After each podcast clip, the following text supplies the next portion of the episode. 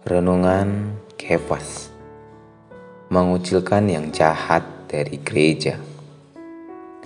Dalam 1 Korintus pasal 5 ayat 13 berkata Mereka yang berada di luar jemaat akan dihakimi Allah.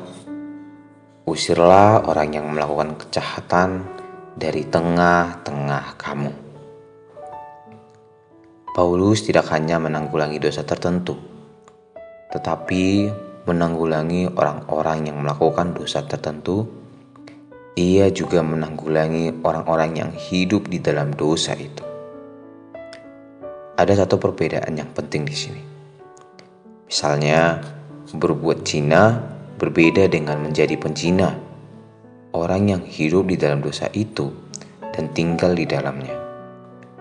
Seorang pezina bukan hanya orang yang berbuat zina seperti yang dilakukan Daud dalam Perjanjian Lama. Dia adalah orang yang hidup di dalam dosa itu. Dosa itu menjadi kehidupannya. Jadi, orang semacam itu menjadi seorang pezina. Dalam pasal ini, Paulus menanggulangi orangnya, tidak hanya dosanya.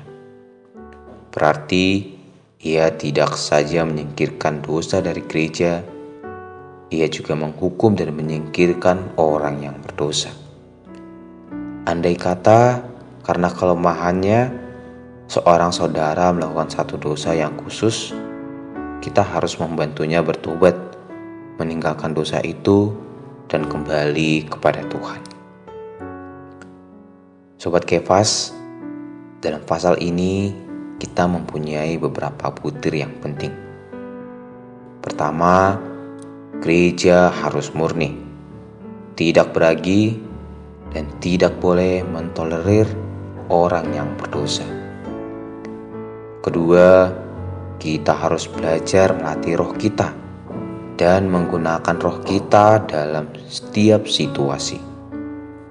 Ketiga, kita perlu nampak bahwa sebagai orang yang telah mengalami Paskah, kini kita harus menikmati hari raya roti tidak beragi terus-menerus. Akhirnya, jika seseorang benar-benar menjadi jahat dan menolak bertobat, dia harus disingkirkan dari kehidupan gereja. Akan tetapi, jika orang semacam ini akhirnya bertobat dan menghasilkan buah-buah pertobatan, gereja akan mengampuni dia serta menerima kembali ke dalam persekutuan. Jika kita merenungkan hal ini, kita akan mendapat satu pemahaman yang jelas tentang bagaimana menanggulangi orang yang jahat dalam kehidupan gereja. Terang hari ini.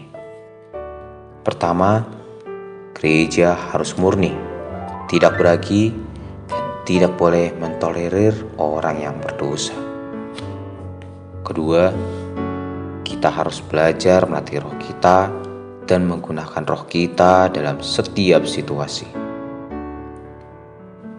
Doa hari ini berdoa memohon Tuhan untuk memurnikan gereja dan seluruh kaum beriman dari segala ragi dan dosa, juga mempersembahkan diri untuk berlatih hidup menggunakan roh dalam setiap situasi.